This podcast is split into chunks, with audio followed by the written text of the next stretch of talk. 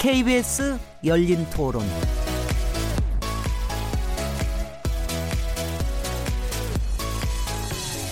안녕하세요. 묻는다, 듣는다, 통한다. KBS 열린 토론 진행자 시민 김진혜입니다.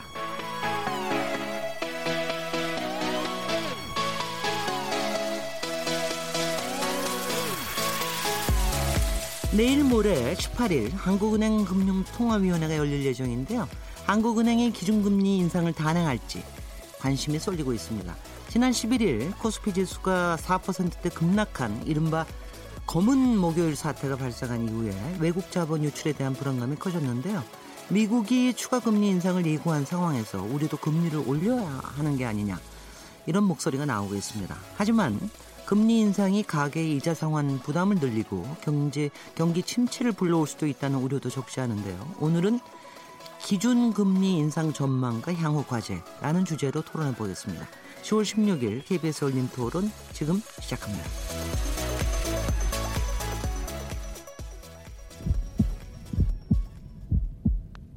살아 있습니다. 토론이 살아 있습니다. 살아있는 토론, KBS 열린 토론. 토론은 라디오가 진짜입니다. 진짜 토론, KBS 열린 토론. 네, 오늘 KBS 열린 토론은 기준금리 인상 관련 쟁점들을 짚어볼 텐데요. 함께 토론하실 패널 네 분 소개해드리겠습니다. 가나다 손으로 하셨네요. 곽수정 한국 조지 메이슨대 경제학과 교수님 나오셨습니다. 안녕하십니까. 네, 조용무 LG경제연구원 연구위원 자리하셨습니다. 안녕하십니까. 최백은 건국대 경제학과 교수님 나오셨습니다. 네, 안녕하세요. 최양우 한국외대 경제학과 초빙 교수님 모셨습니다. 네, 반갑습니다. 최영호입니다. 네, 굉장히 씩씩하게 답변하시네요. 아, 제가 여쭤보니까 보통 이렇게 경제 토론이나 또 더군다나 기준금리 토론 이런 거 하면은 별로 안 싸운다고 그러시더라고요. 많이 좀 싸우십니까? 아니 이건 논쟁인데 논쟁 때 싸우십니까? 어떠십니까? 이제 금리를 어떤 용도로 쓰느냐 네. 거기에 대해서는 뭐 의견들이 굉장히 많죠. 왜냐하면 금리가 경기 조정 기능도 있고 자원 배분 기능도 있는데 이걸 지금 부동산 뭐 물가 잡는 데 쓰려고 그러니까 이게 진짜로 청용도를 뺀 거거든요. 네, 벌써 이제 등등. 들어, 가시는데 저는 평소에 네. 분이 자주 싸우시냐 여쭤본 겁니다. 이제 싸울지도 모릅니다. 나 오늘 기대하겠습니다. 아, 저희가 내일은 또 부동산 가지고 얘기를 하기 때문에 내일 많이 싸울 예정이니까는요. 오늘은 그냥 차분하게 싸워 주십시오. 알겠습니다. 특히 기준금리 같은 이 거시경제 얘기하면은요. 잘 솔직히 딱딱해요. 일반 사람들이 듣기에는. 그래서 어, 조금 쉽게 어, 청취자들이 좀 쉽게 이해할 수 있게 특히 지금 이제 빚을 갖고 계신 분들은 이제 아마 이 이슈에 굉장히 관심이 많으실 텐데 어, 청취자분들이 알기 쉽게 그렇게 말씀해 주시기 바랍니다. 아, KBS 열린 토론은 새벽 1시에 매일 재방송되는 거 아시죠? 그리고 팟캐스트로도 들으실 수 있습니다.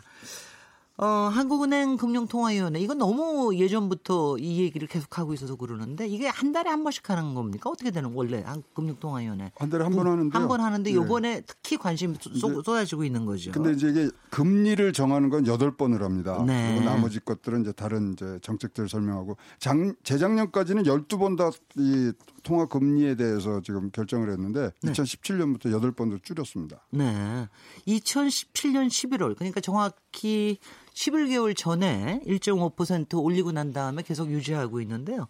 이번에 한은이 기준금리 올려야 되느냐 마느냐. 일단은 간략하게 일단 포지셔닝을 좀 얘기를 해 주시죠. 저 곽수정 교수님부터 먼저 하시겠습니까? 네. 음, 기준금리를 올려야 하느냐 마느냐 뭐 간략히 말씀드리면 일단은 좀 올려야 될 것 같습니다. 어느 정도 올릴 것이냐, 얼마나 빠르게 올려야 될 것이냐, 또 거기에 대한 파급 효과가 무엇이기 때문에 어떤 준비를 해야 되느냐의 문제는 토론을 하면서 아마 말씀을 나눌 기회가 있을 걸로 봅니다. 네. 조용무 연구위원님께서는 어떻게 생각하고 계십니까? 포지션이? 중앙은행의 금리 인상은 그 나라 경제를 나가고 있는 자동차라고 비유를 한다면 그 자동차의 브레이크를 밟는 것과 유사하기 때문에 네. 어, 그 자동차가 어느 정도의 속도로 지금 나아가고 있는가를 잘 따져볼 필요가 있겠고요. 그런 면에서 금리 인상은 신중할 필요가 있다라고 생각을 합니다. 네. 최백업 교수님 어떻게 생각하십니까? 그 사회자께서 소개했듯이 2017년 11월 이후에 네. 지금까지 이제 거의 동결을 해왔으니까요. 네. 거의 1년 돼 가고 있잖아요. 네. 1년 돼 갖고 있는데 뭐 1년에 한 0. 이번에 올려도 한 0.25% 포인트 정도 올리는 건데 그 정도 가지고는 제가 볼 때 뭐 지금 경기에 커다란 충격을 줄 가능성은 별로 없다고 보고 있고요. 네. 뭐 전혀 없다고 얘기할 수는 없지만은 큰 영향, 큰 충격을 줄 수는 없고 그렇지만은 뭐 최근에 이주열 총재도 얘기했지만은 금융 불균형 우리가 한국은행의 통화정책 목표 중에 하나가 이제 금융 안정이라는 게 추가가 됐어요. 금융위기 이후에요.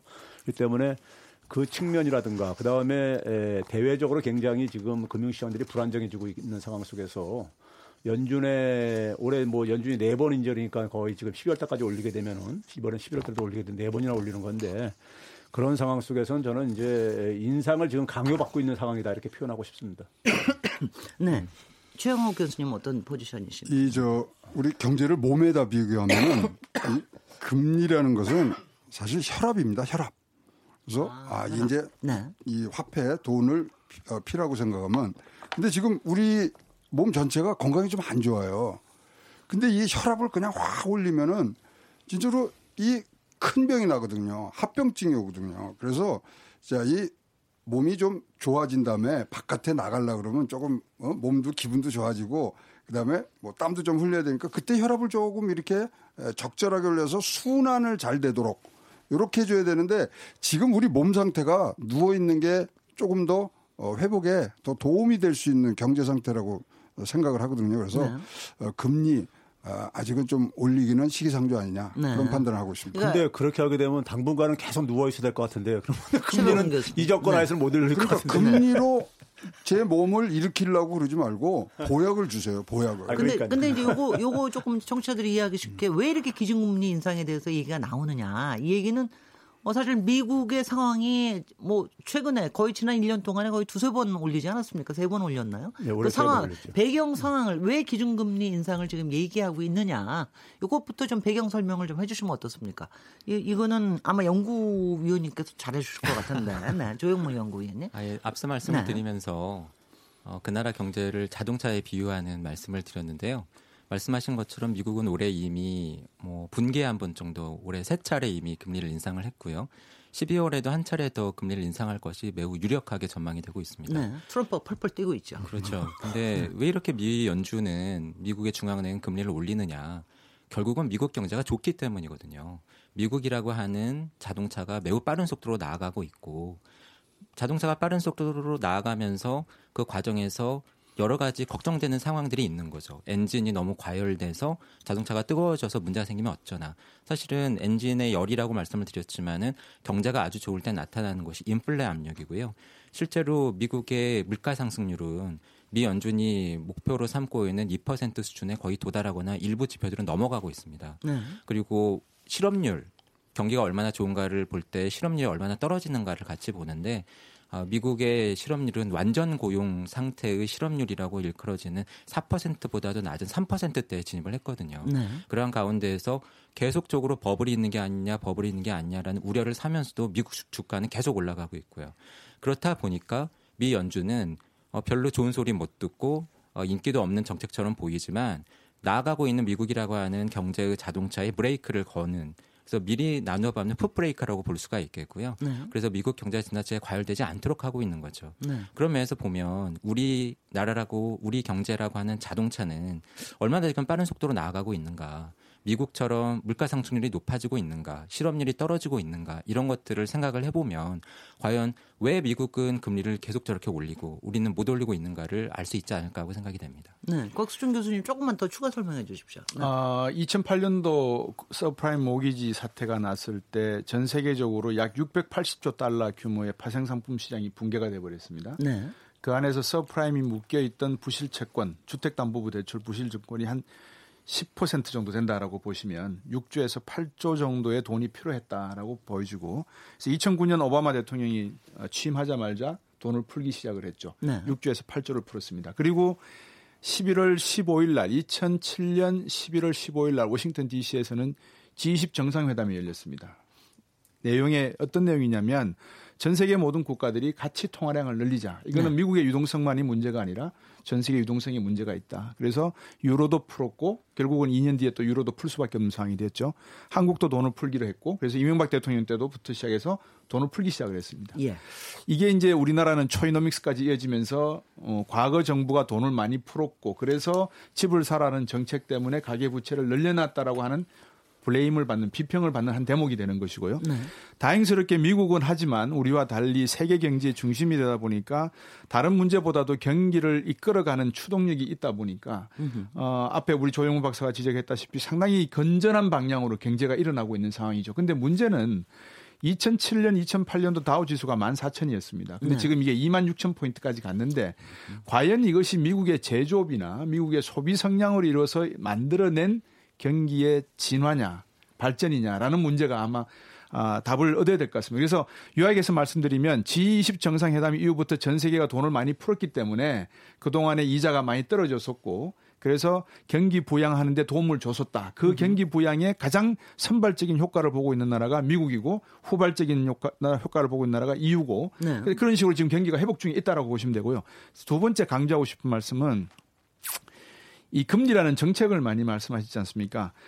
금리가 우리가 만약에 2%대에 머물게 되면 경제가 만약에 미국 전문가들이 예측하듯이 2020년, 2019년에 또 한 번 불황이 오게 되면 네. 순간적으로 4%대의 경, 금리가 있으면은 금리를 떨어뜨릴 때 시장은 반응을 합니다.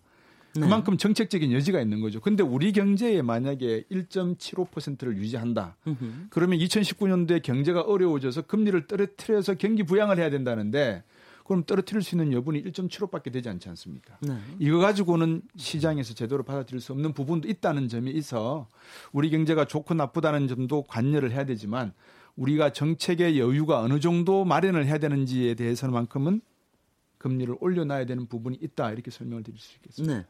최백운 교수님 얘기하시면서 제가 머릿속에서 막 개념도 막 좋아하는데 아까 왜 저 조영무 연구위원님이 기준금리가 일종의 브레이커라고 얘기하셨잖아요. 근데 지금 곽수정 교수님 얘기하시니까 브레이커만은 또 아닌 것 같아요, 기능이. 그래서 어떤 어떤 기, 기준금리가 어떤 기능을 갖고 있길래 이렇게 기준금리는 우리가 흔히 이제 시청, 저기 청취자를 위해서 좀 설명을 드리면요. 네.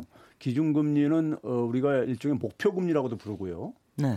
그다음에 정책 금리라고도 부르는데 그 목표 금리라는 때 그 목표가 무슨 뭘 무슨 목표냐면요. 이제 기준 금리는 중앙은행이 설정하는 금리는 그러니까 가장 짧은 단기 금리입니다. 네. 네, 잘 짧은 금리고 금리는 대개 이제 기간에 따라서 이제 높아질 수밖에 없는 거거든요. 그러면 이제 에, 결국은 이제 그 어, 도매 자금을 운용하는 데가 이제 은행들 간에 이제 서로가 이제 거래하는 이제 소위 은행 간 대출 시장이라고 하는데요. 네. 거기에서 적용하는 금리들 그러니까 국민은행과 신한은행이 돈 빌리고 갈 때 이제 주, 주고받는 금리를 금리를 그러니까 중앙은행이 그러니까 이렇게 유도를 하겠다 이거죠. 예. 그러니까 그래서 이제 그래서 이제 모든 금리의 기준이 된다 해서 또 이제 기준금리다라고 하는 것이고요. 그래서 네. 이제 은행은 그렇게 해서 조달한 자금을 가지고 돈놀이 하는 거죠. 쉽게 얘기하면요. 근데 이제 그러다 보니까 이제 기준금리가 올라가지게 되게 되면은 올라가거나 떨어지게 되면은 나머지 이제 기간이 좀 긴 긴 금리들 네. 기간이 긴 금리들도 따라서 이제 올라가거나 내려갈 수밖에 없는 이제 그러니까 이런 관계를 갖고 있는 거죠. 그래서 우리가 일반적으로 이제 그런 것들은 시장 금리라고 하는데 그 시장 금리들은 이제 가게나 기업들한테 영향을 미칠 수밖에 없죠. 그렇죠. 그래서 이제 기준금리가 변하게 되면은 경제 활동하는 사람들한테 이제 영향을 이제 줄 수밖에 없다 보니까 우리가 그 부분이 아까 이제 조 박사님이 이제 그러니까 브레이크라는 표현을 쓰는 것도 적합한 표현인 거고 네. 그 다음에 이제 곽수종 박사님이 표현하는 것도 저는 이제 맞다고 생각하는데 저도 이제 지금 우리가 이제 전통적으로는 경제학 책에서 어 금리를 통화 정책을 결정할 때 가장 중요한 이유는 우리가 물가를 이제 많이 이제 얘기를 합니다. 예. 근데 우리가 금융위기 이후에 사실 이 물가는 화폐적인 현상이 아니지 않느냐는 이런 이제 의문들을 많이 제기합니다. 그러니까 우리가 전통적으로는 돈을 많이 풀면은 물가가 올라가고 그렇죠. 돈을 적게 풀면은 물가가 떨어지고 이제 이렇게 했는데 근데 우리가 금융위기 이후에 돈을 얼마나 얼마나 많이 풀었어요? 네. 그다음에 이제 지금 유럽 중앙은행이나 일본 은행은 여전히 지금 풀고 있습니다. 계속 네. 양적 완화 지금 하고 있으니까요. 거기다가 이제 마이너스 금리까지 하고 앉아 있고요. 네. 근데도 물가가 안 올라가지고 있어요. 음흠. 그러니까 이제 물가가 지금 하나의 실물적인 하나의 현상이지 이게 화폐적인 현상이 아니다 지금. 이렇게 이제 많은 사람들이 이제 우리가 아, 주목을 하고 있거든요. 네. 그렇다면은 그 풀린 돈들이 물가도 안 올리고 지금 뭐 물가 안 올린다는 얘기는 실물 부분으로 안, 가, 안 갔고 실물 부분 안 가면 어디 갔느냐? 자산 시장으로 갔다는 얘기죠. 네. 그러니까 주식 시장이나 부동산 시장으로 갔다는 얘기고 그러면 자산 시장이 그러니까 이게 그러니까 우리가 거기에 많은 이제 그러니까 우리가 실물 부분의 발전에 의해 가지고 뒷받침돼 가지고 자산 가격이 올라가면 괜찮은데 실물 부분은 여전히 취약한데도 자산 가격만 굉장히 뛰었다면은 이게 언젠가 꺼질 수밖에 없다는 얘기죠. 네. 꺼졌을 때 그 뒷감당, 뒷감당을 하려면은 소위 그걸 뒷감당을 할 만한 여지를 확보해내야 돼- 해야 되는데 선진 국가들이 보게 되면은 금융위기 이후에 정부 부채가 굉장히 많이 증가했어요. 네. 미국만 하더라도 100%가 넘으니까 GDP 대비해서요. 그러니까 정부가 돈을 풀 수 있는 여력이 없어요. 그다음에 그러면 이제 결국 중앙은행한테 기댈 수밖에 없는데 중앙은행이 그러니까 그걸 대응을 하려면은 곽수정 박사님이 얘기했듯이 금리가 그러니까 좀 높게 설정돼 있어야지만이 내릴 여력도 많이 있다 이거죠. 대응할 네. 여지도요. 네. 근데 지금 수준 가지고는 다시 한번 그러니까 어떤 충격이 왔을 때 금융위기처럼 그러니까 우리가 제대로 대응할 수 없을 것이라는 이런 이제 그러니까 걱정들을 굉장히 많이들 하고 있는 것이고요. 네. 그래서 어 미국 같은 경우도 사실은 어, 일부에서는 에, 월가라든가 이런 부동산 시장이라든가 이런 쪽에 너무 좀 거품이 끼어 있는 게 아니느냐. 이게 만약에 꺼졌을 경우에 그 후폭풍을 우리가 감당할 준비는 돼 있느냐. 네. 뭐 이런 이제 지적들을 하고 있거든요. 그럼 저는 우리나라도 마찬가지라 생각해요. 우리나라도 굉장히 저금리가 오랫동안 지속되어지면서 최근에 이주열 총재가 지적한 것도 바로 이제 그 금융 불균형도 바로 그거거든요. 네. 그러니까 개인의 소득의 아니 한사의 소득의 증가보다도 부채 증가가 더 빠르게 증가했다 이거예요. 예, 예. 그러면 결국은 뭐냐면 그 부채라는 것은 미래 소득을 당겨 쓰는 건데 당겨 쓰는 건데 소득이 뒷받침 안 되면 결국은 꺼질 수밖에 없다 이거죠. 네. 사고를 일으킬 수밖에 없다 이거죠. 그럼 그게 또 꺼졌을 때 그 후유증이라는 것은 후유증이라는 것은 경기 침체뿐만 아니라 많은 부작용을 가져단 말이에요. 네. 그때 우리가 대응할 수 있는 수단이 얼마나 있느냐. 네. 이제 이런 점에서 이제 그러니까 우리가 에, 저금리가 지속되는 것이 우리가 지금 그러니까 가계 그러니까 우리가 아, 소비라든가 기업의 투자 이런 측면보다는 이 금융 불균형 부분을 우리가 너무 그동안 키웠고 네. 통화 정책이요. 그런 점에서 이제 그러니까 에, 이 부분에 대한 좀 우리가 대비책도 필요치 않, 않겠는가 하는 네. 이제 이런 점인 거죠. 네, 네. 이거 바로 받아주시죠. 이제 지- 본격적으로 아니, 그러니까- 토론에 들어가셨는데. 아니 지금 네, 네. 오지도 않은 그 위기를 설정을 해놓고 이 금리를 올려야 돼 올려서 내려야. 되는 그런 네. 게 아주 아니 지금 1%면요 그 밑으로도 내려갈 수 있어요. 마이너스 금리라는 게 있거든요. 글로 가시면 돼요. 이거 오지도 않은 것 같고 지금 낮지도 않았어요. 몸이 낮지도 않았는데 지금 나가서 찌르는 거거든요. 금리 올리고 이러면. 사실 금리가 올리면 지금 뭐 경제 순환에 자본을 자금을 갖다 쓸 수 있는 비용이 높아지잖아요. 이자를 많이 내니까. 당연하죠. 예. 그러니까 이게 소위 말하는 순환의 문제가 또 생기거든요. 그러면 자, 이 금리가 높아지면서 제일 이제 우리가 걱정되는 건 어떤 산업 우리가 구조조례가 산업 구조에 합리화다 이런 지금 산업 4차 산업혁명의 이제 길목에서 준비를 해서 뛰어야 되는데 그 몇 년 있다가 좀 어려울 것 같아. 그래서 지금 올리는데 마이너스 가면 돼요. 마이너스. 어, 일본 마이너스 갔잖아요. 그러니까 지금 오지도 않을 뭐올 저렇게 말씀하셔가지고 나중에 책임을 어떻게 지시려고 올, 오, 오 지 않은 위험에 대해서 그것에 대응하기 위해서 금리 올린다는 것은 지금 우리 몸이 좀 받아들이기가 어려운 거예요. 그, 임플란타 지금 했거든요. 바로 지금 갈비 먹으러 가자는 거 자꾸 똑같아요. 한국 경제를 네. 환자의 비유를 많이들 하시잖아요. 예. 그러니까 이제 또 정부. 정부 쪽 입장에서는 우리 경제가 그래도 펀더멘탈은 괜찮다. 음. 외환 보유고도 4천억 달러에 근접을 하고 있고 별반 큰 문제는 없다라는 말씀들을 많이 하세요. 음. 그래서 이제 현장을 가보시면 근데 지금 종로 한 1, 2가부터 시작해서 쭉 종로가 쪽으로 걷다 보시면 유리창에 X자 표해놓고 임대 사업 굉장히 많습니다. 굉장히 많습니다. 네, 네. 강남에도 그렇고 제가 어제 포항 갔다 왔는데요. 포항 경제도 물론이고 네.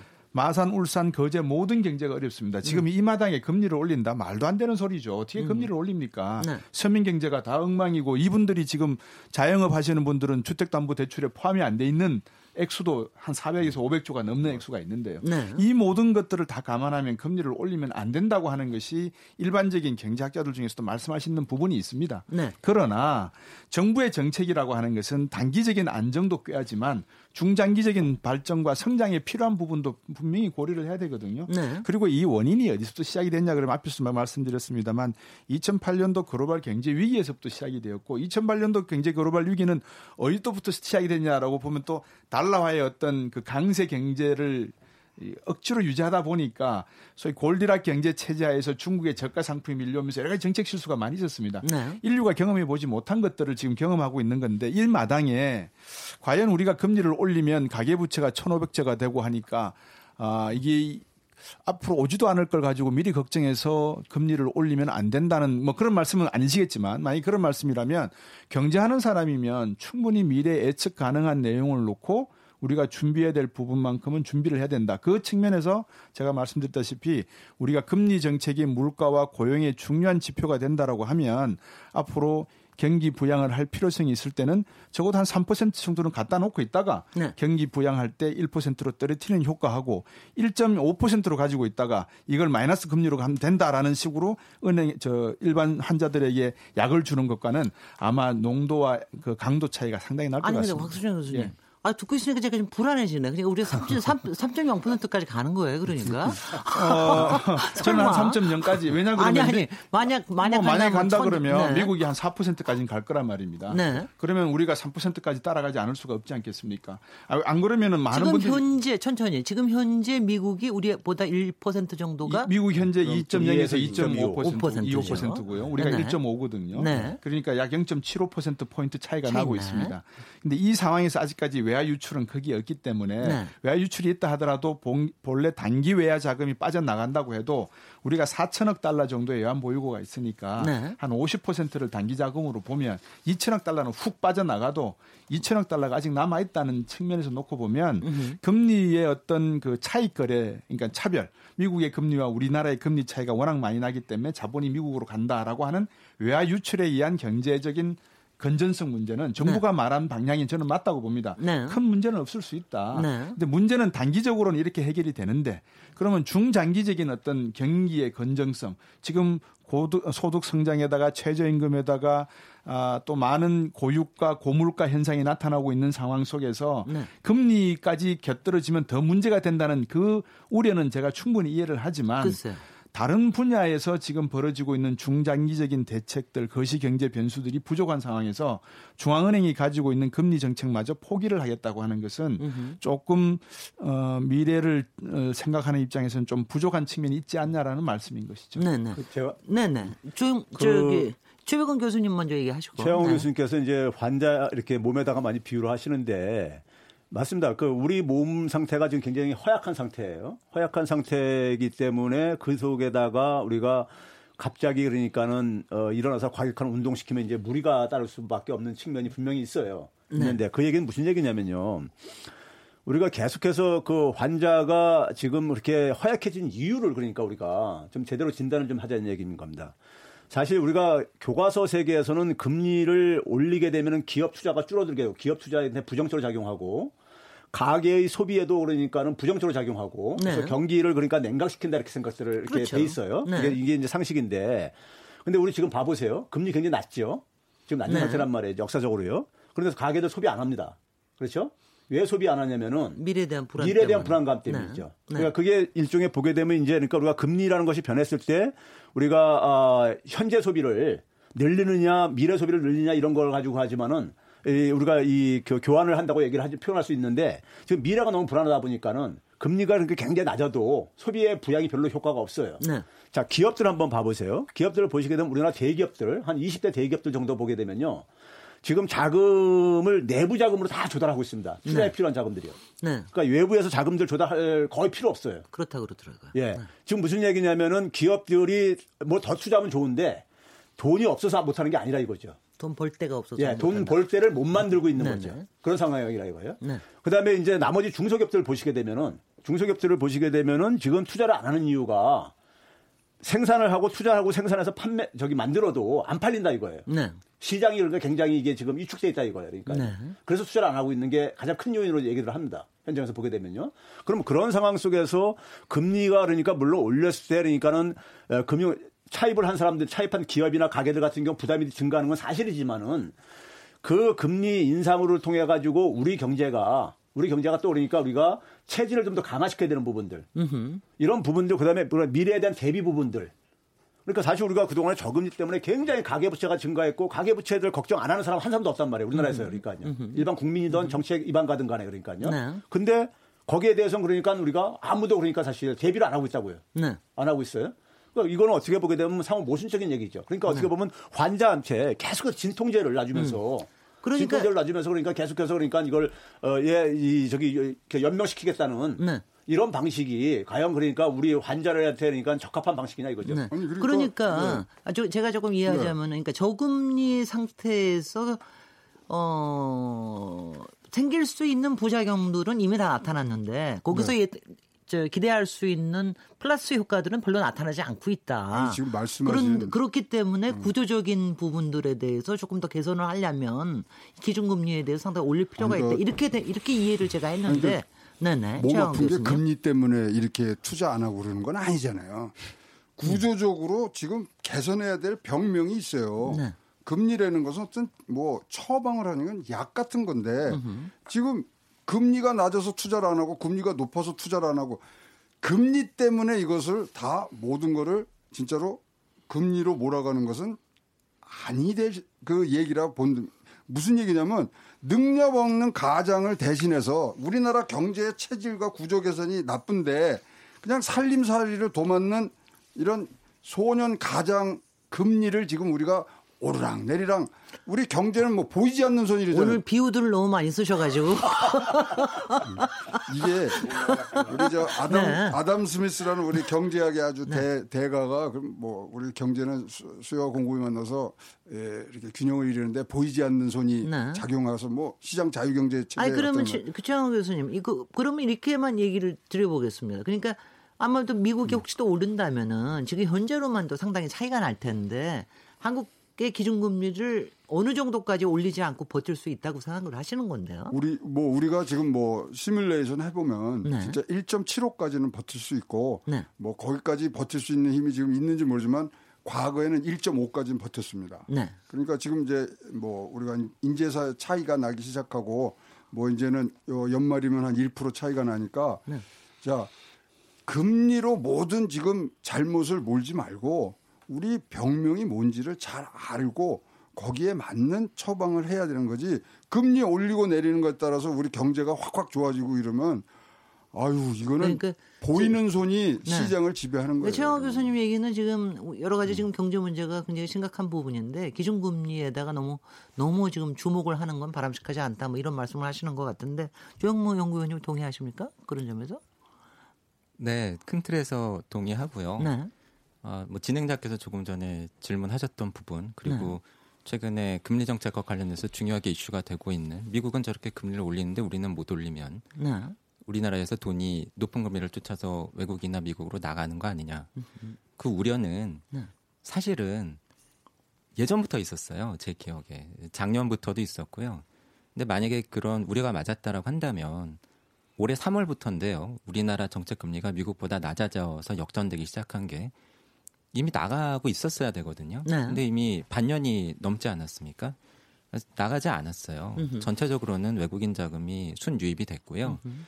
주식 시장에서 좀 의미 있게 나갔던 게 6월인데 그때도 보면은 금리 역전이라기보다는 그 당시에 원화 가치가 많이 떨어지면서 외국인들이 국내에 투자할 때 금리 차에다가 동시에 많이 고려하는 환율과 관련된 환차손이 그래서 많이 손해를 볼 것 같으니까 그때 나가고 그 이후에 또 주식시장에서 들어오다가 아주 최근에 이제 신흥국 금융 불안이 심화되면서 최근에 채권 시장에서조차도 나가기 시작했거든요. 네. 그런 면에서 보면은 맞습니다. 어, 국가 간 금리 차 중요하고요. 미국보다 낮아진 정책 금리 중요하고요. 하지만 앞서 말씀드린 것처럼 금리만이 다가 아니고 지금 현재 미국보다 우리나라 정책 금리가 0.75% 포인트 낮은데요. 네. 어쩌면 이 정도 금리 차로는 의미 있게 나가지 않을 수도 있어요. 그것보다는 앞서 말씀드린 것처럼 금리는 이렇게 0. 몇 퍼센트, 1% 포인트가 크게 느껴지지만 외환 시장에서 환율은 하루만 해도 1, 2% 왔다 갔다 하거든요. 그렇죠. 그러면서 보면은 환율의 움직임이 매우 중요하다. 음. 금리가 역전된 상황에서 최근에 어, 실현되었던 것처럼 신흥국 금융 불안이라던가 원화 가치가 빠르게 떨어지면서 원달러 환율이 급등하면은 나갈 수도 있습니다. 네. 어, 그런데 단순히 어, 국내외 금리가 역전됐다. 우리는 못 올리고 미국이 올리고 있다. 그런 이유만으로 아, 우리 정책 금리도 올려야 된다라고 주장을 하기에는 앞서 말씀을 드린 것처럼 중앙은행 통화 정책에서 전통적으로 가장 중시되는 것은 그래도 여전히 그 나라의 경기와 물가거든요. 네. 그런 면에서 보면은 우리나라의 경기와 물가를 보다도 중요하게 우리가 좀 곰곰이 잘 따져볼 필요가 있다. 그러면서 보면은 미 연준이 쉽게 쉽게 금리 올리는 것 같아도 2015년 말에 어 거의 굉장히 오랜만이죠. 오랜만에 금리 인상을 시작하기 전에 아주 오랫동안 면밀하게 미국의 실물 경기 흐름을 재왔거든요. 네.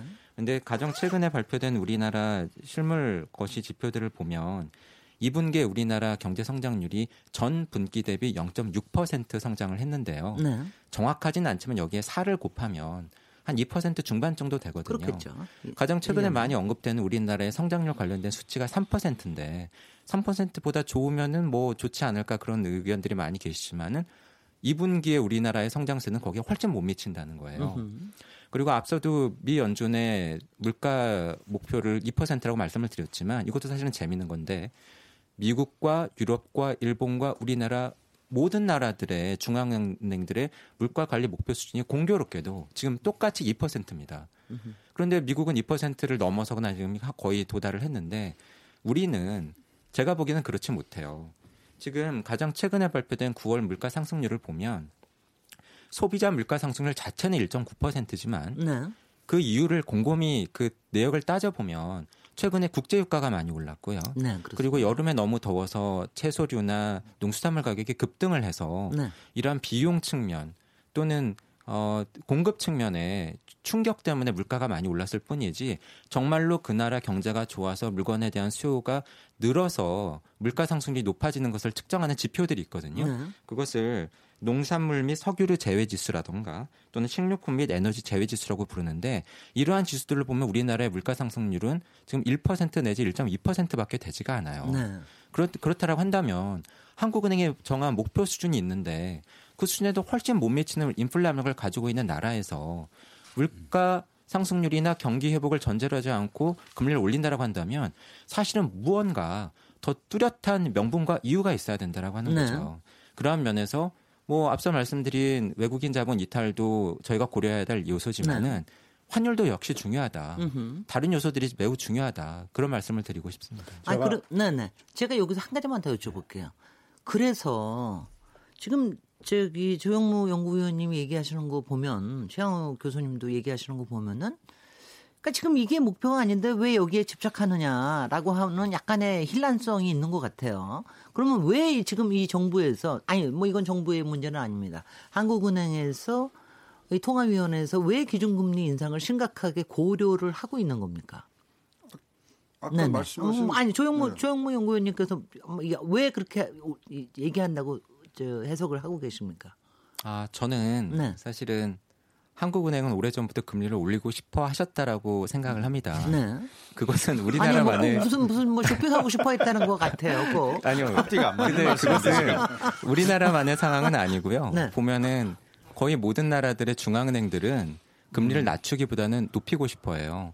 앞, 앞에서도 다른 분들이 말씀을 하셨지만 네. 그래야만 네. 우리가 할 일을 하고 있다. 네. 내지는 앞으로 경기가 안 좋아졌을 때 우리가 브레이크를 잘 그렇죠. 걸고 있다. 그렇죠. 아, 걸고 이거군요. 있고 네네. 앞으로 경제 위기나 어허. 경제가 안 좋아졌을 때 낮출 정책적인 대응 여력이 생긴다라고 네. 그 생각들을 많이 하시는 것 같거든요. 네. 그런데 우리가 그동안에 이렇게 올리지 못했던 것은 앞서도 말씀드렸지만 사실은 우리 경제 상황이 미국처럼 뒷받침해주지 못했던 측면도 있고 네. 그리고 예상보다도 국내 금리가 역전됐는데도 외국인 자금 이탈이 뚜렷하지 않았고 그런데 최근에 이렇게 금리 인상에 대한 요구나 주장이 많이 생긴 것은 아무래도 많이 풀린 돈 그리고 그 돈이 주택 시장 부동산 시장으로 유입되었다. 네. 그것이 일종의 자금의 흐름의 왜곡이고 음흠. 금융시장의 불균형을 누증시키고 있는 것이 아닌가 하는 주장이 거세게 일어나고 네. 그것이 한국은행에게는 압박으로 작용하고 있는 것 같지만 어떻게 보면은 좀 그런 게 있었으면은 더 올리기 쉬웠을지도 모를 한국은행에게는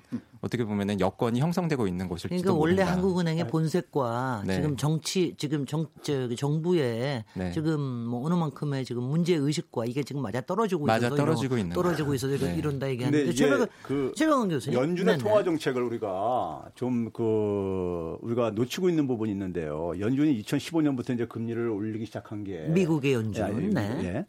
그 2008년도 12월 달에 제로 금리까지 내렸다가 거의 한 7, 8년 만에 이제 이제, 이제 긴축으로 들- 들어섰단 말이에요. 네. 그 7, 8년 동안에 아까 이제 곽수정 박사님도 얘기했듯이 초기에 금융이 터졌을 때 한 8조 달러를 투입을 했습니다. 예? 투입을 하고 금리를 바닥까지 내리고 이제 어쨌든 간에요. 했는데도 불구하고 그리고 그걸 한 7, 8년 동안 유지했음에도 불구하고 경, 이게 경제가 회복이 안 되어진 거예요. 그 얘기는 결국 뭐냐면 돈을 그렇게 풀어도 과거처럼 경기 부양에 대한 효과가 그렇게 크지가 않다는 얘기예요. 네. 돈 푸는 것에 의한. 그러다 보니까는 굉장히 뒤늦게 이제 효과가 나타나는 거예요. 아주 효과가 전혀 안 나타나는 게 아주 서- 아주 약하게 나타나다 보니까 굉장히 오랫동안 금융 통화 완화를 이렇게 예, 지속할 수밖에 없었던 거예요. 네. 근데 그 어, 실물 경기에 미치는 영향이 그만큼 효과가 작아졌다는 얘기는 그 풀린 돈 중에 상당 부분이 자산 시장으로 주식이라든가 이런 쪽으로 네. 이게 빠져나가기 때문에 그러는 겁니다. 네. 그럼 그 속에서 일종의 그러니까는 자산 거품이 이제 그러니까 조성이 될 수밖에 없는 거예요. 그러다 보니까는 실물 경기가 어느 정도 그러니까는 자신들이 원하는 수준까지 도달했을 때 굉장히 빠른 속도로 올리는 이유가 지금 그 형성된 거품을 좀 이걸 진정시키기 위한 것도 있단 말이에요. 네네. 자, 그럼 그다음 두 번째는 우리가 금리 차만 가지고 지금 자본 유출된다고 이렇게 얘기를 하는 게 아닙니다. 네. 우리가 금리가 한국이 금리가 높을 때도 자본은 빠져나간 적이 있었었어요. 미국보다 금리가 높을 때도 지금 우리가 이제 예를 들어서 연준의 금리 속도라든가 연준의 금리 인상을 우리가 주시하는 이유는 일종의 표현이 적합하지 당구에서 쓰리 쿠션이란 말이 있듯이요. 자, 연준이 금리를 이렇게 올렸을 때 우리나라처럼 그러니까는 이 그 이 대외 금융사 대외 금융 이런 요인들이 안정적이지 않은 나라들이 많이 있잖아요. 네, 예. 취약한 국가들이요. 네네. 예? 취약한 국가들이 많이 있는데 이들 나라들이 분명히 타격을 받을 수밖에 없다고요. 네. 왜 그러냐면 금융위기 이후에 신흥 국가들이 소위 신흥 국가. 국가들이 네. 크게 이제 신흥 국가들이 금융위기 이후에 굉장히 기여를 많이 했는데 경기 회복에 그 대신 그 대신 크게 약해진 게 뭐냐면은 기업 부채라든가 민간 부채가 굉장히 많이 증가했어요. 예. 달러 부채가요. 그게 결국은 어차피 그러니까는 이 경제 어쨌든 간에 기초 여건이 안 좋은 나라들한테서는 특히 경상수지라든가 이런 게 안 좋은 나라들한테는 타격이 올 수밖에 없어요. 달러 회수가 일어날 수밖에 없기 때문에. 네. 그랬을 때 그게 우리나라가 그런 충격으로부터 그런 충격이 발생했을 때 우리나라가 자유롭지가 않다는 얘기예요. 네. 우리가 그러니까는 외환 보유가 상당히 많으니까 그나마 우리가 좀 안정 지금 우리가 어, 상대적으로 그이좀 이제 안정감을 갖고 있는 것 뿐이지 네. 그 충격으로서 자유롭지 않다는 얘기예요. 네. 그래서 최근에 옐런도 와가지고 한 얘기가 갑자기 자금이 이동했을 때 자금의 이동이 생겼을 때 이제 그러니까는 네. 이걸 이제 한국도 그때는 이제 그러니까 이걸 대비를 해야 된다 이런 얘기를 한 보낸 이유가 바로 거기에 있고요. 네. 그러니까 지금 무슨 얘기냐면은 갑자기 신흥 국가가 불안해질 때 우리나라도 덩달아서 환율이 굉장히 큰 폭으로 상승할 수가 있다 이거예요. 변동성이 굉장히 커질 수가 있다 이거예요. 네. 그러면 환율이 올라가게 되면은 그 여파로 인해서 자본이 이탈할 수가 있단 말이에요. 네. 그러니까 우리가 지금 상황은 그러니까 우리나라만의 이 독립적인 상황이 아니라 세계 금융 시장이 그물망처럼 연결되어 있는 상황 속에서 우리가 우리 상황을 대비를 해야 된다는 얘기입니다. 네. 자, 그렇게 봤을 때 우리가 지금 그러니까는 실물 경기에 대한 제가 모두에도 얘기했듯이 실물 경기에 대한 가계 소비나 기업 투자에 대한 부양 효과는 별로 없는 상황 속에서 우리나라도 그것이 굉장히 그러니까는 금융 불균형을 많이 키웠고 부채를 많이 키웠고 그랬을 때 이 부분이 결국은 대외적인 에, 에, 불안정이 충격이 그러니까 우리나라에 전가됐을 때 그것도 같이 그러니까 이게 또 연결될 수가 있단 말이에요. 네. 예? 이게 경기가 이제 가라앉게 되면요. 네. 그러면 그때 그러니까 우리가 대비할 수 있는 금융이라는 것은 우리가 그러니까는 대비 대비할 수 있는 수단이 없으면은 순식간에 다 무너져 버려요. 네. 그렇기 때문에 그 대비할 수 있는 수단 차원에서 얘기를 하는 것이고 그러한 이제 그러니까 충격으로부터 우리가 자유롭다고 얘기할 수 있는 나는 경제학자는 아무도 없다고 생각해요 우리나라에. 그러면은 아니 그럼 환율이 더 중요한 거네요. 그러니까. 환율이 됐든 간에 환율이 그렇게 아니, 됐을 환율이 때 됐든 간에 환율하고 금리하고 밀접한 관계가 있죠. 밀접한 관계가 있죠. 자, 예. 금리가 올라가면 환율이 내려와요, 올라가요. 내려가잖아요. 아니, 아니 자, 그러면은 내려오면 어떻게 됩니까? 물가가 올라가잖아요. 환율이 또. 올라가는 충격을 그나마 완화시킬 수 있는 게 저도 저도 환율, 0.25%까지는 효과가 아니, 환율은 우리가 금리로 하는 게 아니고 외환 시장에서의 통화량 수요와 공급에 따라서 해줘야 아, 이게 되는 뭐 부분인데. 이건 지금 다 완, 완전히 전문가 수준으로 올라가셔가지고 그러니까요. 제가- 교, 수 토론 하시듯이 하면 저희 하나도 못 알아듣습니다. 그렇죠. 네, 네. 그- 곽수정 교수님. 예, 제가 좀 네. 정리를 나름대로 한번 해볼까 싶어서요. 사실 네. 조용무 박사님이나 최영우 교수님이나 또 최병 교수님 저 모두가 지금 다 어, 금리가 급하게 빠르게 너무 크게 오르면 네. 1,500조라고 하는 가계 부채뿐만이 아니라 그렇습니다. 기업 부채 1,300조, 국가 부채 아유, 또 겁나는 1,300조. 거죠. 갑자기 또 꼬지, 이거 어, GDP 대비 꼬질까 봐. 300%가 넘는 국가 부채가 네. 상당히 이제 위험하니까 네. 이제 걱정하는 차원에서 말씀을 드리는 것이고 네. 금리라는 것을 빗대어서 말씀을 드리지만 사실 대한민국 경제는 수출 중심의 제조업 경제지 않습니까? 그렇습니다. 그러면 이 금리 문제는 내수와 관련도 되어 있지만 금리가 나타내는 우리나라의 돈의 강도가 환율로 또 표현될 가능성이 있기 때문에 환율 문제도 같이 중요하다는 거죠. 네. 그래서 가계에 대해서는 정부가 사실 정부 출범 초기부터 디레버리징, 가계 부채를 줄여 나갈 수 있는 방안을 마련해 주십시오라는 솔직한 고백을 하고 네. 보통 우리 경제학자들이 조사를 하면은 미국이 금리를 오르고 난 다음에 6개월 간격으로 우리 금리가 오른다는 그런 연구 논문도 있거든요. 그러면 2017년 11월 달에 올랐으면 적어도 한 5월 달쯤에는 금리를 한번 올려주는 신용을 하면 했으면 시장에다 그런 시그널을 보냈으면 환율 문제라든지 여러 가지 문제가 좀 괜찮아졌지 않을까 하는 그런 아쉬운 점이 있다는 측면에서 금리는 올려야 된다는 방향성을 제시한다는 측면이고요. 네. 두 번째는 지금 중국과 미국이 무저- 무역 갈등을 하고 있는 측면에서 이제 우리나라는 세계 중, 수출 중심의 경제니까 제가 드리는 말씀입니다. 이 무, 무역 갈등이라는 게 사실 화폐 전쟁이거든요. 일종의 예.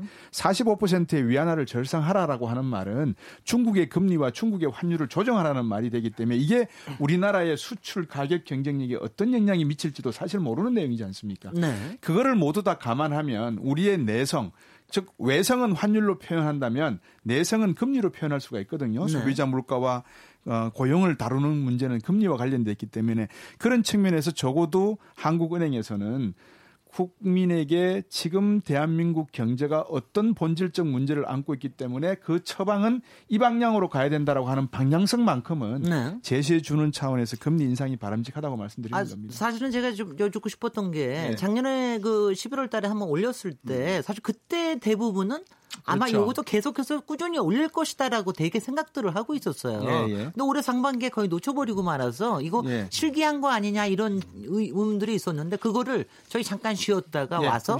어, 2부에서 그 얘기부터 출발을 하면서 얘기를 하도록 하겠습니다. 아, 지금 여러분께서는 KBS 열린 토론 시민 김진애와 함께하고 계십니다.